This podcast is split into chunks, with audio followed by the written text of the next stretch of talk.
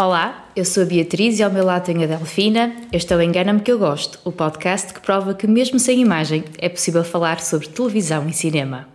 Quem nunca sonhou ao ritmo de Steven Spielberg que atire a primeira pedra? Os filhos da década de 80 bem sabem do que falo e dos protagonistas que fizeram as idas ao videoclube mais próximo, autênticas corridas pelo VHS desejado para uma tarde de domingo em beleza. O nosso convidado de hoje também sabe do que falo, mas foi sobretudo a ficção nacional que o fez despertar para isto de contar histórias através da imagem. Foi a família Lopes e a recriação do Portugal de 60, na série Conta-me Como Foi, que o fez apaixonar pela sétima arte. Frequentou o curso de cinema no Porto e, abusando um pouco dos clichês, diremos que à nossa frente temos um homem dos sete ofícios, pois nesta vida do audiovisual a polivalência por vezes surge como uma necessidade. Eu, em particular, conheci-o como motion designer numa produtora do Norte que fez cruzar tantos caminhos e tantos talentos. Na animação gráfica não lhe conheci impossíveis, apenas muita vontade e, claro, criatividade. Voltamos a cruzar caminhos na curta Limbo, a segunda que produziu e realizou, mas foi na sua primeira obra, a curta Cinti, já agora vale a pena ver e está disponível no YouTube, que se confessou numa entrevista um romântico. Será que ainda mantém a paixão pelo cinema ou a rotina tira-lhe o sangue na guerra? E quando aparece um novo projeto, naquele primeiro dia de rodagem, ainda se sentem as borboletas na barriga? Rui Pedro Souza, argumentista, realizador entre muitas outras coisas, é o nosso convidado. Olá, Rui. Olá. Olá, Rui. Obrigada por nos receberes na, na Station. Um, vamos recuar um bocadinho até 2012, 2013, quando fizeste a tua primeira uh, curta-metragem. Pode-nos explicar os primeiros passos? Uh, como é que surgiu esta ideia da curta-metragem? Uh... Bom, o primeiro passo para esta curta-metragem foi um desgosto amoroso. Porque para mim a arte nasce, tem que sempre nascer um, um bocadinho dentro, dentro de ti, tem que sair do teu coração, seja de que forma for. E na altura aconteceu esse, essa infelicidade, não é? Mas que me levou a de repente, olha, foi numa noite de copos com amigos, tudo a celebrar e eu não sei porquê. A minha festa foi sentar-me a escrever uma história e foi assim que, que cresceu o Tecinto. E por isso, às vezes, o as obras de arte que fazemos uh, surgem-nos, uh, se calhar, nos momentos menos inesperados. E foi assim que começou pela primeira vez o, o Cinti. E foi aí que sentiste também que tinhas que reunir pela primeira vez uma equipa à tua volta a custo zero. Exato. Eu acho que às vezes é assim, nestes passinhos uh, que, que muitas vezes tem que nascer pela primeira vez a obra dos realizadores, pelo menos aqui em Portugal. É, tem que ser, tem, tem que ser e, e, e o facto de poderes apoiar em pessoas que ah, primeiro são colegas, depois se tornam amigos, mas também a, o ambiente depois que cria, que trazes de um, de um projeto como esse em que toda a gente trabalha a semana, mas mesmo assim toda a gente tem força para o fim de semana pegar nos carros, vamos lá todos fazer uma curta só porque gostamos de ti, Rui, e queremos que faças isto e vamos lá todos juntos. E, e, e foi, e foi assim de facto que se fez um Decinti que. E normalmente é assim que acontece em Portugal. Quem Sim. quer começar a fazer uma curta-metragem sem apoios, com a boa vontade da equipa. Sim, sim, sempre. Tem que ser, tem que ser, tem que ser, infelizmente tem que ser. Mas, mas também ao mesmo tempo é, é acho que é um caminho que eu espero, nem eu, nem toda a gente que fez parte do Decinto se arrepende de ter percorrido, porque ao fim e ao cabo todos também crescemos ao perceber logo tão cedo as dificuldades que o cinema em Portugal nos traz. Tinhas que idade na altura? Uh, tinha 22, 23. 20, 22, 23 anos.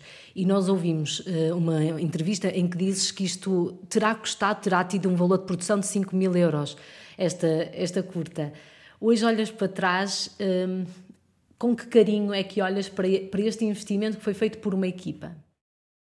Pá, é, é, aliás, o, o, o, carinho maior que eu, que eu trago disso é que hoje somos todos amigos uns dos outros, hoje somos, somos, somos companheiros, hoje sentamos-nos todos à mesa a jantar, porque se calhar esses 5 mil euros que toda a gente investiu, cada um trouxe, ou porque pagava a gasolina, ou porque trazia, eu levo a Xandes, eu, eu, eu faço isto, eu, eu, eu arranjo guarda-roupa. Uh, se calhar também investimos ao fim e ao cabo, porque não pensar investimos na nossa amizade, hoje estamos todos juntos também por isso, não só pelo filme, que hoje está aí fora. E deixa-me dizer-vos uma coisa em relação ao Tecinte. O Tecinte sempre foi, como já disse, partiu do, da, daquela coisa de tipo um desgosto amoroso e quero contar algo a essa pessoa que, que me deixou, não é?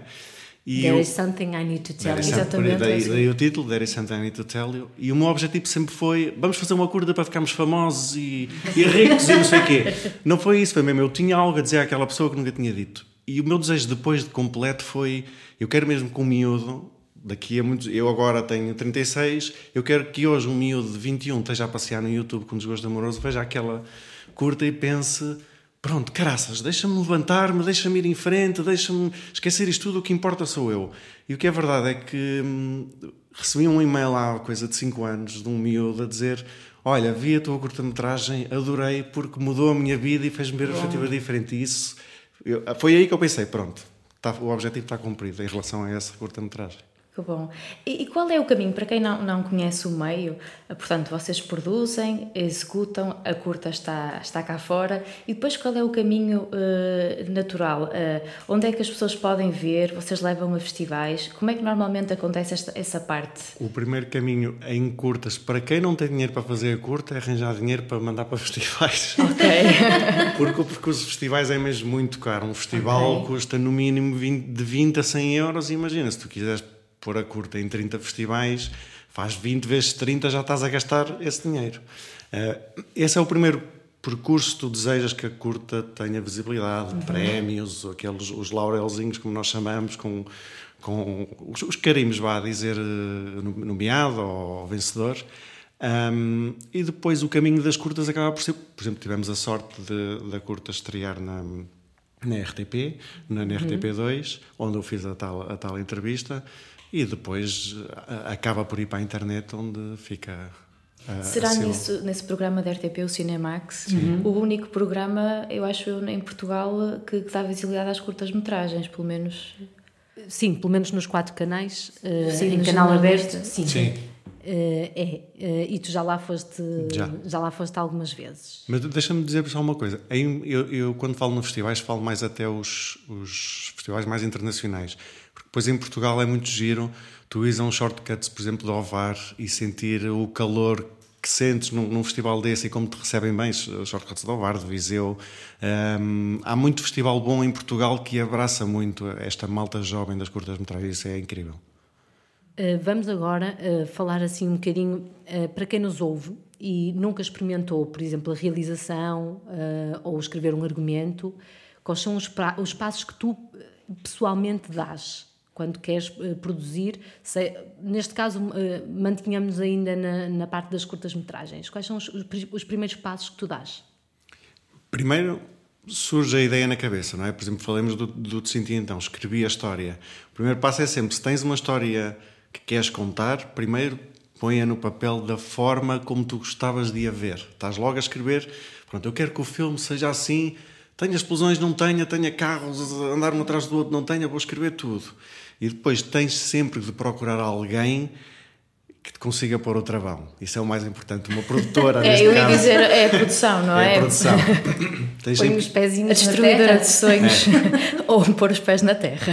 É, é muito importante a primeira pessoa uh, que trazes para o teu projeto ser a pessoa que te diz: Ok, tens isto, tens um projeto que parece Hollywood, vamos lá tentar tornar isto um pouco português, entre aspas, de forma a conseguirmos fazer com o pouco dinheiro que de certeza vamos arranjar, porque não vais conseguir o dinheiro que queres para fazer um projeto destes. E depois, aliás, essa pessoa, essa pessoa também há de ser a pessoa responsável por te trazer, isto num ambiente, atenção, já quase mais semi-profissional, vai-te trazer a equipa certa para, para te ajudar a, a, a, expor cá para fora a tua visão. Muito bem, nós agora, hum, tu neste momento estás aqui a, trabalhas na, na Station. Mais à frente falaremos um bocadinho sobre, a, sobre esta empresa, sobre esta produtora, mas sabemos que uh, deste aqui, depois do Tsinti, o Limbo, uh, produ outras produções, os institucionais que não gostas tanto, mas que também os fazem, uh, também os fazes, um, e estás em vésperas de um projeto grande, se calhar o maior até agora. Sim, sim, definitivamente. É, eu diria que é, se calhar, aquilo que foi engraçado, estavas a falar, eu estava assim um bocadinho comovido com as tuas palavras, com o texto que escreveste no, no início.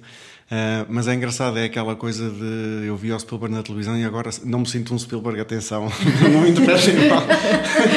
mas finalmente o que eu sonhava em pequenino, uh, sinto que, que, está cada vez mais, mais perto e estou muito feliz com esta oportunidade que a Sony, a minha, minha sócia na Station, me está a dar e que os nossos parceiros da Filmes da Mente estão a dar a, a poder. Uh, eu de um momento para o outro encontrei esta.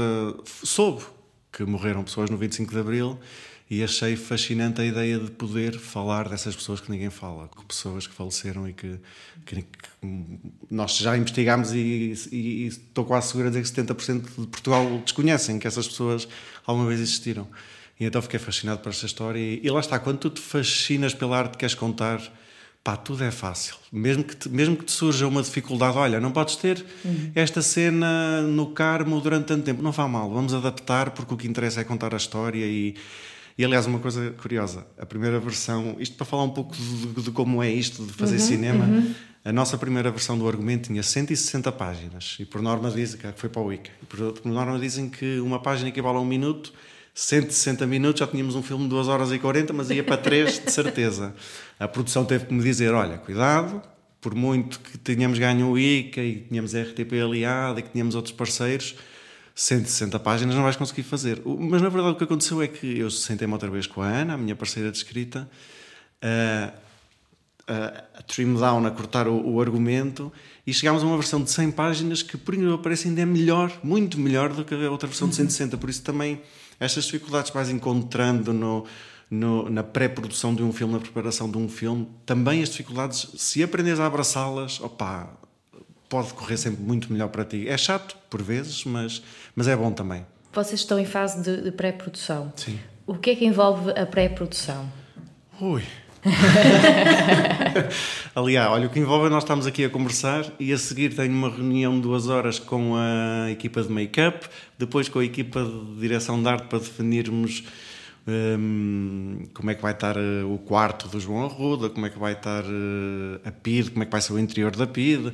Depois à tarde vamos falar dos guarda-roupas. É sempre assim este turbilhão. Tu, como realizador, tens cá dentro tudo. um filme inteiro, tudo, tudo, tudo. E agora tu tens é que saber explicar e expor a toda a gente a tua visão para que toda a gente entenda claramente a tua visão e depois conseguirem aplicar. No terreno, flua tudo mais naturalmente possível. Sim. Mas tu também podes moldar a tua visão. Tu há pouco disseste uma coisa muito interessante que foi aprendes a abraçar. Sim. E o aprender a abraçar é que isto passa de um projeto que é Rui Pedro Souza e de uma ideia de um diamante em bruto que é teu mas que depois passa para toda uma equipa que também tem os seus próprios inputs, não é? as suas próprias também ideias e que te podem convencer aqui a mudar uma coisinha ou outra. Sempre, sempre, sempre, sempre. Aliás, para mim é o realizador é o realizador que no fim decide se a câmara vai para a esquerda ou para a direita, mas para mim o cinema sempre foi, sempre será colaboração acima de tudo. É um trabalho de equipa, um trabalho em que para mim, eu sou muito. Se até o rapaz da claquete no set achar que o ator devia levantar o braço direito em vez do esquerdo, ele que diga, porque pode ser uma boa ou má ideia, mas eu hei de filtrar essa ideia e, e, e há de criar novas ideias. Olha, uma coisa, estavas a falar sobre isso, uma coisa que eu acho muito engraçada é os ensaios com atores. Porque quando tu tens um. Ainda mais quando és escritor e realizador ao mesmo tempo, uhum. tu vais tão vidrado. Não, não, não, a fala tem que ser dita assim, tem que ser dita desta forma. E isso aconteceu-me na minha curta anterior com uns miúdos em, em, Londres, que fizemos o Zombie, e um dos miúdos nunca tinha sido ator sequer. E eu, se calhar, a minha inocência ainda na altura, ah, tu não és ator, tu não vais saber muito do que, do que queres dizer até num ensaio. Mas de repente eu dei por mim aquele miúdo de 11 anos a dar sugestões ao próprio diálogo que eu pensei, caramba, isso é tão melhor do que eu alguma vez tenha escrito. Por isso, vamos, vamos aplicar essa tua ideia. Eu acho muito giro porque nos ensaios com atores Uh, também o filme se transforma completamente e é uma das fases que eu mais, que eu mais gosto, que é de entrar daqui a duas semanas, estou, estou impaciente para chegar lá. E esperemos que o Steven Spielberg também seja assim, tão aberto às opiniões eh, dos atores e da equipa. E parabéns por isso. E esta vai ser uma longa-metragem que tem estreia marcada para o próximo ano. Não podemos revelar assim muito, muito, não é? Nesta altura. Um, mas tem a ver com um período da nossa história muito especial. Uhum certo? Sim. Tem a ver com o 25 de Abril. Com o 25 de Abril, com a Revolução em si. Uh, mais propriamente, isto nós podemos falar. Uh, há muitos filmes feitos sobre a Revolução e, e, e, em certa parte, é também isso que tem captado o interesse de algumas entidades que é nós temos o, o Salgueiro Maia que saiu há uns anos uhum. o implicado que fala é um filme sobre o Salgueiro Maia sobre o Capitão de Abril temos os Capitães de Abril que fala sobre os militares envolvidos o assalto às televisões e pela primeira vez temos um, outra vez a revolução nós vamos outra vez ao Carmo nós temos outra vez tanques no Carmo com o apoio do exército já agora um, vamos mostrar como foi isso mas nós nunca vamos estar junto do Salgueiro Maia, nunca vamos estar junto do Spínola. Estamos sempre do lado de cada das barreiras, estamos sempre com o povo. É da perspectiva do povo desta vez. Tu vais honrar memória de desconhecidos. Exatamente. Aliás, porque fala-se que a Revolução de Abril de, não, não houve sangue, mas houve, porque houve é. pessoas que morreram e, como tu falaste, pouca gente sabe disso. É. E o filme é precisamente sobre elas. Sobre, porque eu vou contar uma história que foi o que mais me chocou nesta eh, nesta descoberta toda sobre estes personagens, há um personagem que é o João Arruda, que era açoriano, que estava a estudar cá a filosofia. Eh, e quando ele morre, a família emigra toda para os Estados Unidos em procura de uma vida melhor. E há uns anos a irmã dele, com quem eu tenho falado muito neste processo todo, vem cá com outra irmã e fazer um guia turístico com, com um guia em, por Lisboa, conhecer Lisboa. E a certa altura ela diz assim: ah, eu, eu queria ver a, o sítio, a rua onde morreu o meu irmão. E o guia diz: Morreu o seu irmão? Quem era o seu irmão? Morreu no 25 de Abril. E o guia turístico português diz: Ninguém morreu no 25 de Abril, o que é que você está aqui a dizer? Foram ter como polícia, perguntaram: ah, eh, onde morreram as pessoas no 25 de Abril no tiroteio pela PID? E o próprio polícia disse: Não, ninguém morreu no 25 de Abril, o que é que você está a falar? Depois o polícia lá se lembrou: Só se for uma placa que existe na António Maria Cardoso. E eles foram lá, António Maria Cardoso, onde de facto existe uma placa em homenagem a essas vítimas mas até na placa, que foi posta por hum, pessoas como nós, não foi posta por, pelo governo, por ninguém, uhum. foi posta por anónimos, até essa placa diz aqui morreu no dia 25 de Abril, no tiroteio pela PID, José Guilherme Arruda. Ele não se chamava José, chamava-se João. Ou seja, ah. estas pessoas estão tão esquecidas que nós achamos eh, pá, que era mesmo bom podemos contar a história delas. E então é um filme que vemos que o João Arruda, acompanhamos no início o João Arruda está na universidade, um trabalhava dentro da PID como um moço de recados, o outro era um militar que odiava a tropa e quebrava todas as regras, o outro o outro miúdo trabalhava na Cova da Onça, que era um, um miúdo de 17 anos já a trabalhar num, num bar da alterna à noite, e essas vidas cruzam-se naquele momento em que se dá o tiroteio da PID e infelizmente acabam por perder... A vida. E, eh, não, não todos eles, nós não queremos revelar quantos, as pessoas entretanto hão de ver, uhum. mas contamos várias histórias, um conjunto de 10 histórias e depois algumas delas têm um fim trágico. E que agora vão ficar imortalizadas. Isto para as famílias deve valer ouro também. E já agora, para quem nos ouve, visitar, eu também não conhecia esta rua António Maria Cardoso. Uhum. Visitar, tirar a fotografia à placa e dizer que não é José, é João. Vamos mudar esta placa, vamos criar aqui uma, um hashtag. vamos mudar esta, esta placa, Rui. E agora, voltando aqui, uh, continuando nesta longa, mas voltando à equipa, quantas pessoas é que vais ter a trabalhar contigo? Só para termos uma ideia. Ah, são cerca de. Em termos de equipa, são quase 50 pessoas. 50 pessoas. Muitas vezes nós não temos a ideia. Não. E, e profissões tão variadas como guarda-roupa, cenografia, efeitos visuais, também temos malta a fazer isso, produtoras, uh, assistentes de realização, um, supervisores de script, para ver se, no, quando estamos a gravar, a ver se os atores fogem muito do diálogo ou não, ou se de repente uma garrafa estava até meio e agora está ali no plano uhum. seguinte, temos que ver isso, o cigarro estava mais longo ou não. Há todo um detalhe que às vezes o público não se percebe, que muita gente tem que estar atento na altura de dizer ação e corta. Exatamente, senão depois temos a Julia Roberts a comer para aí seis croissants pela Sim. primeira vez, não é? Exato. uh, e ainda bem que há, que há, esse, que há esse detalhe. Uh, tu contas estar a rodar quanto tempo? Vamos rodar de 28 de agosto a 30 de setembro, é praticamente um mês. Um mês de rodagem. Lisboa, e depois em pós-produção? É até março. Em março temos que entregar o filme à Cinemundo para estrear nos cinemas. Vamos agora também, se caso, explicar o que é que, o que, é que envolve a pós-produção. Uh, que equipas, qual é o trabalho que é feito e até em específico o que é que vocês estão a pensar para este, para este é, Normalmente o que acontece é nós temos, eh, pronto, as filmagens estão feitas, à partida já houve antes um rapaz que está a montar as imagens, a colá-las uhum. junto a chamado o, o, o, assistente de edição, que passa essas imagens ao editor que há de finalmente fazer a montagem de todas as cenas, deste plano corta para aquele, deste ponto de vista vamos para o outro que depois me mostra a mim ou está de acordo ou não, havemos de, de, conversar os dois sobre, sobre o que se fez. E depois entra o, o rapaz do som, que já vem comigo desde o Tsinti. Um, é o Luís Silveira. Luís Silveira. E vem o, e o editor também, que é o Ricardo uhum. Sobral. Um, e vem o, o rapaz que faz a correção de cor, que depois passa para a equipa, que neste caso é a Nubaiana de Braga, que há de fazer os efeitos visuais do filme. Entra o compositor musical, que agora é o Luís Figueiredo, que fez o, o arranjo musical do Amar pelos Dois, é o nosso compositor do, do, do filme. Um, Uau! Sim, sim, estou a gostar muito de, de trabalhar. Olha, também vou reunir com ele hoje, estão a ver?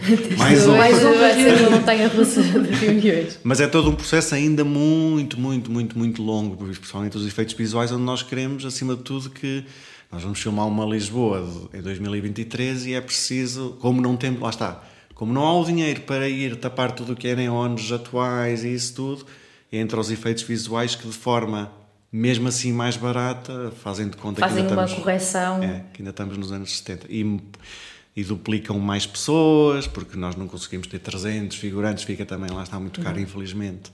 Temos 100 e eles fazem de conta que estavam lá 300, pronto, é todo um processo. São os fazedores de milagres. Sim, sim. Quais são, assim, dando aqui um bocadinho o pisca nesta conversa, quais são as tuas referências no cinema uh, nacional e internacional? Olha, nacional, Sempre gostei muito do António Pedro Vasconcelos. Já agora vou dizer se a Patrícia Vasconcelos ouvir isto, que ela é a minha diretora de casting. Não é cunha, não é nada, é mesmo porque sempre gostei muito. sempre gostei muito do, do António Pedro Vasconcelos. Acho que é um cinema. Eu não sou de todo contra o cinema de autor, mas opá, a mim não, não é o que me fascina. A mim fascina mais o cinema comercial, um cinema que o António Pedro sempre fez desde o Jaime, que lá está também, quando vi o Jaime em pequenino yeah, quando vi o Jaime em pequenino, também me fascinou como me fascinou o Conta-me Como Foi, que é algo mais. mais que me entretém mais. Uhum. É, é mais entretenimento. E eu gosto desse, desse cinema que é mais para entreter e não tanto para ver como uma obra de arte que, que está ali quase como, como no museu. Mas é só a minha opinião. Um, e internacionalmente o Spielberg, já falaste, como é óbvio, e mais recentemente o, Alf, o Alfonso Cuarón, por exemplo, também me fascina muito o tipo de cinema dele. Mas são estas, talvez, estas três referências, a nível nacional e depois internacional. Em termos assim, um, e, e, agora deixa-me só recuar outra vez à longa e não deixar avançar a conversa, porque ainda tenho aqui mais uma questão. Tu fala, Vocês... Delfina. Vou mandar vir. Vocês ganharam, portanto, apoio do ICA. Uhum isto realmente é um passo de gigante, não achas? Um, é, em termos dizer, de valor de produção. É, e costuma-se dizer que ganhar o ICA não é para todos. Nós tivemos a felicidade de conseguir, ficámos ali na corda bamba, segundo percebi, entre ganhamos e não ganhamos, mesmo assim conseguimos, porque lá está, eu estou sempre a dizer isto e dizem Rui, para de falar nisso, mas acho que todos os artistas falam nisso. A cultura tem 0,1% do orçamento de Estado. uh, e... Não pares de falar nisso. Não, nós temos é que falar muito sobre isso. 0,1 ou o que é que é, qualquer coisa à volta disso. E somos muitos cães ao mesmo osso. O ICA tem, eu não sei, 80 candidaturas, das quais ganham 8, não é? Um, e podermos ser os, um dos felizardos que estamos nesse patamar Hum, é muito bom. Nós não somos, tanto a Station como a Filmes da Mente, ainda não somos uma produtora como as enormes que há por Lisboa, hum, mas se calhar também nos dá um prazer saber que estamos nessa, nessa pole position, por assim dizer, uhum.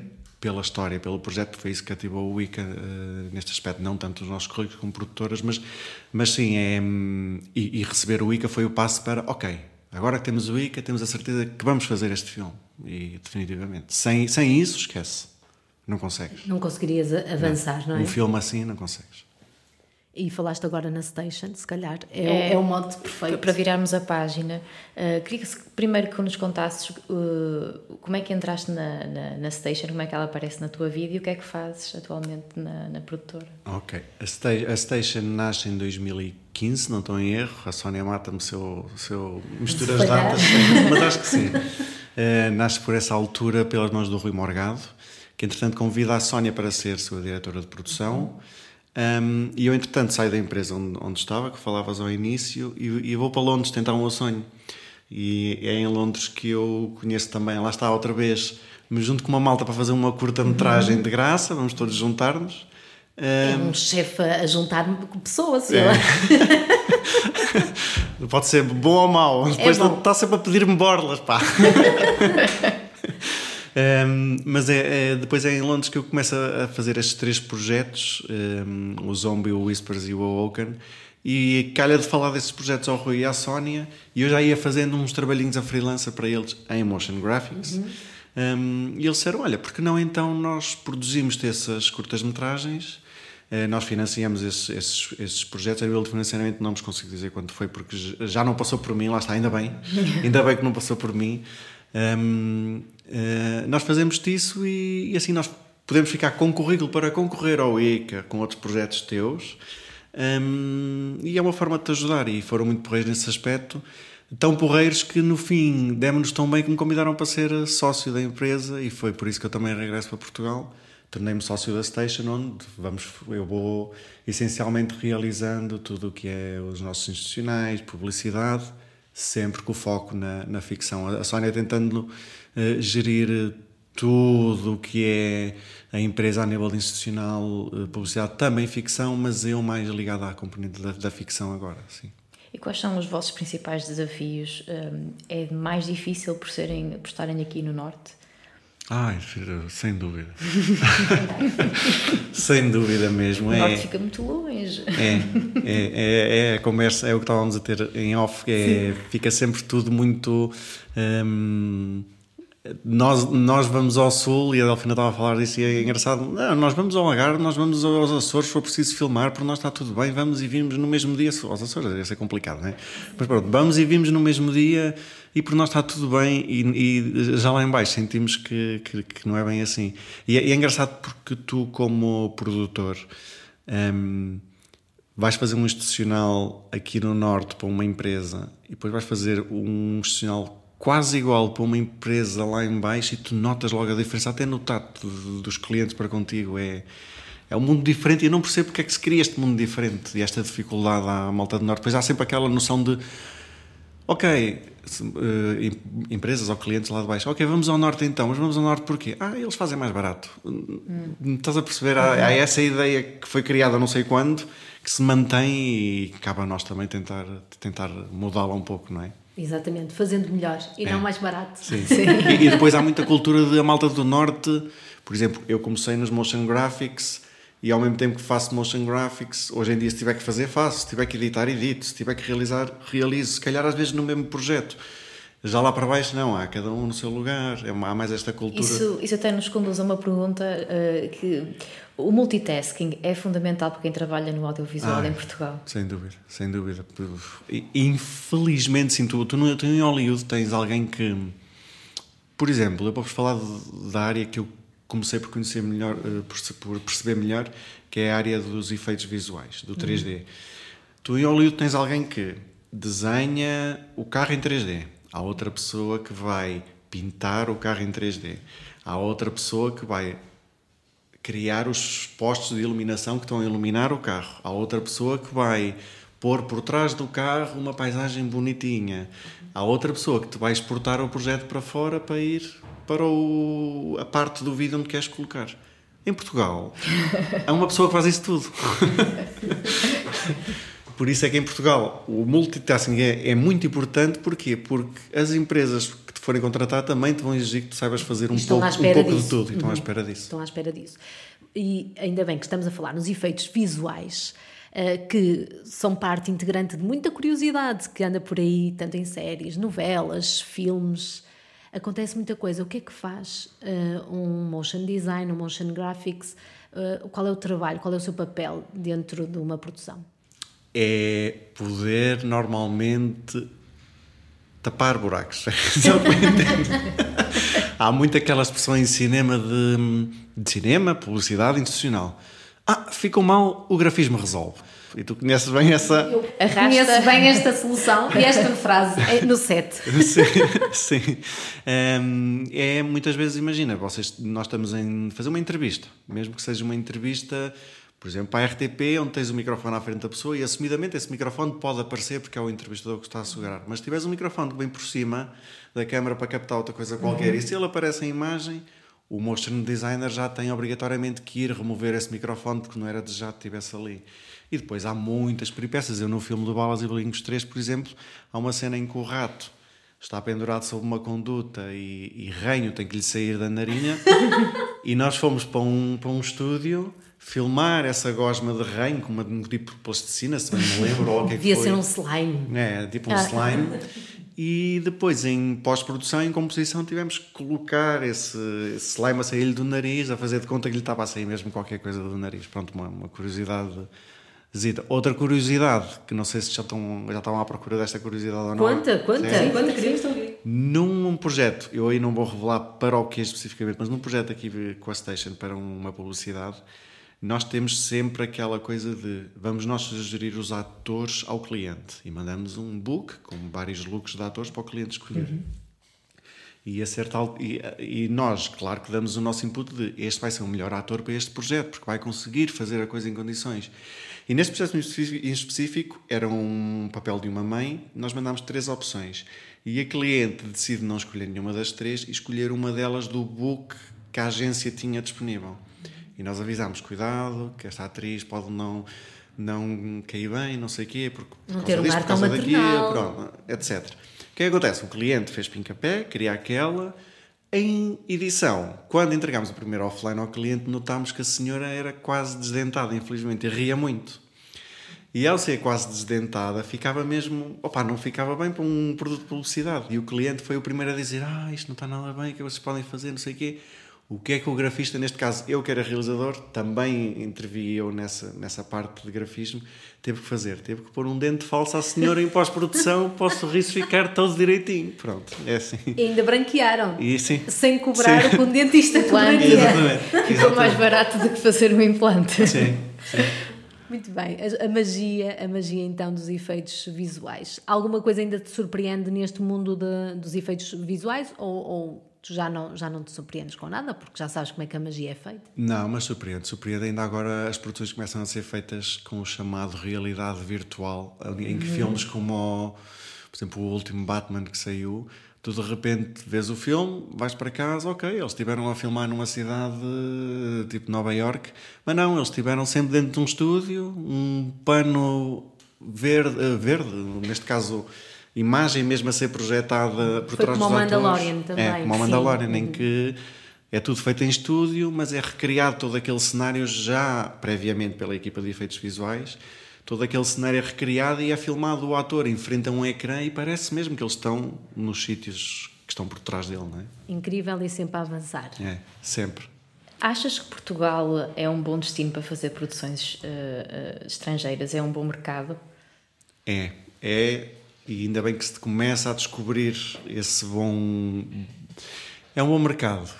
É, é bom a nível de, de, de cenário. Isso sim, temos cenários incríveis por explorar. Olha, o Game of Thrones, como, como souberam usar eh, o nosso país à vontade, mas acho ainda que as nossas autarquias ainda não estão preparadas para abraçarem esses projetos, porque ainda se queixam muito por de repente virem grandes produções que trazem dinheiro a Portugal e que investem no E país visibilidade. Não percebem ainda o potencial de negócio Ainda não que, percebem, que as produções podem trazer. e depois ao trazerem para Portugal também trazem para nós e para a nossa arte, ajudam-nos à nossa arte. Quer dizer, eu duvido que eles depois fossem investir esse dinheiro em, dois, em dar 2% em vez de 1%, mas isso já são outras histórias. Rui, vamos à nossa ronda agora. Não sei se estás preparado para isto. Vamos à nossa ronda de perguntas finais. Vamos lá. Uh, pergunta mil ciclos. Qual é o teu guilty pleasure televisivo? Big Brother. Big Brother especificamente? Sim, sim. Não vai uma casa dos segredos, uma. Também, também, também. O Love on Top já não. não Ou essas- não, eu- não. Olha, um fã dos realities. É verdade, é verdade. Aliás, Sem realização, quase. exatamente. É tudo. E aliás, uma, uma curiosidade rápida, não sei se posso dar. Sim, sim, sim, diz. Uh, uma das minhas atrizes do meu filme é a Catarina Siqueira. Eu escolhia porque ela, de repente, num Big Brother Famosos, teve que fazer uma representação uh, de improvisação e eu gostei tanto dela que ela está a trabalhar comigo por causa do Big Brother. É tudo o que precisa assim no final do dia de trabalho, em que passas muito tempo à frente do ecrã, é chegar a casa e ver um bocadinho dos Sim, dramas de Big sim, Brother. Sim, é limpar, limpar a mente. Limpar. Muito bem. Vamos agora à pergunta mira técnica. Qual o conteúdo televisivo que mais te marcou? Conta-me como foi. Sempre. Sempre, há de ser sempre, conta-me, porque eu cresci com o Carlinhos. E aliás, o Carlinhos está no meu filme, é um dos, ah, é um dos atores do filme. Uau! Um, cresci com o Carlinhos e, e, e fascinou-me sempre aquele mundo. E, e fascina-me ainda hoje uh, as novas temporadas que se criam. E eu sei que provavelmente vai acabar e, e não tu consigo aguentar. Muito história? Sim, muito, muito, muito. Okay. Um, vamos agora à pergunta share. O que recomendas ver na televisão? Pergunta share. Share, partilhar. é, programas como o Taskmaster impressionou-me. Eu pensei que, eu pensei que a televisão é, já não se podia reinventar, por assim dizer, que é uma reciclagem sempre, sempre, sempre dos mesmos programas. Estamos no. Eu gosto do Big Brother, mas caramba, estamos no Big Brother 18 ou logo o que é que é. Tenham calma. Um, mas o Taskmaster foi um programa, por exemplo, que me, me impressionou muito e fascinei-me com esse, com esse programa. Sigam, é na RTP, portanto podem, podem sintonizar. E agora esta é a pergunta Zapping. Qual o futuro que vês para a televisão? Olha, vai um pouco com o que eu estava a dizer. É, uh, eu acho que a televisão tem que começar a olhar mais, eh, infelizmente ou felizmente, para as novas gerações, que, que a televisão está a dar ao fundo, porque nós, os, os adultos, ainda temos a televisão ligada, a nova geração uhum. está ligada aos telemóveis sempre. E eu acho que isso dificilmente mudará. E acho que a televisão tem que parar de reciclar programas, tem que parar um pouco para pensar: ok, a malta mais jovem é a malta que no futuro vai ligar ou não a televisão para eles mesmos e para os filhos. Por isso nós temos que nos adaptar a eles de alguma forma. Temos que começar a adaptar-nos ao público mais novo de hoje em dia. E o mesmo é válido para o cinema? Sim, sim, sempre. Porque, imagina, eu estou a fazer um filme que quero muito que seja visto no cinema, porque acho que no cinema é que vai ser, mas a maior parte dos miúdos vão vê-lo num telemóvel desse tamanho. não é? Bem, Rui, obrigada pelo teu tempo. Obrigada. Sabemos que, que, é precioso e obrigada por, por teres respondido a todas as nossas questões. Corra tudo bem nesta produção, que seja um sucesso. Nós vamos ver, de certeza. Obrigado e para obrigada. vocês corra tudo, tudo bem também. Obrigada. Obrigado. O Engana-me que eu gosto é uma ideia original de Beatriz Alves. A apresentação, o guião e a produção são da Delfina Rocha e da Beatriz Alves. O som e a edição, Ricardo Coutinho.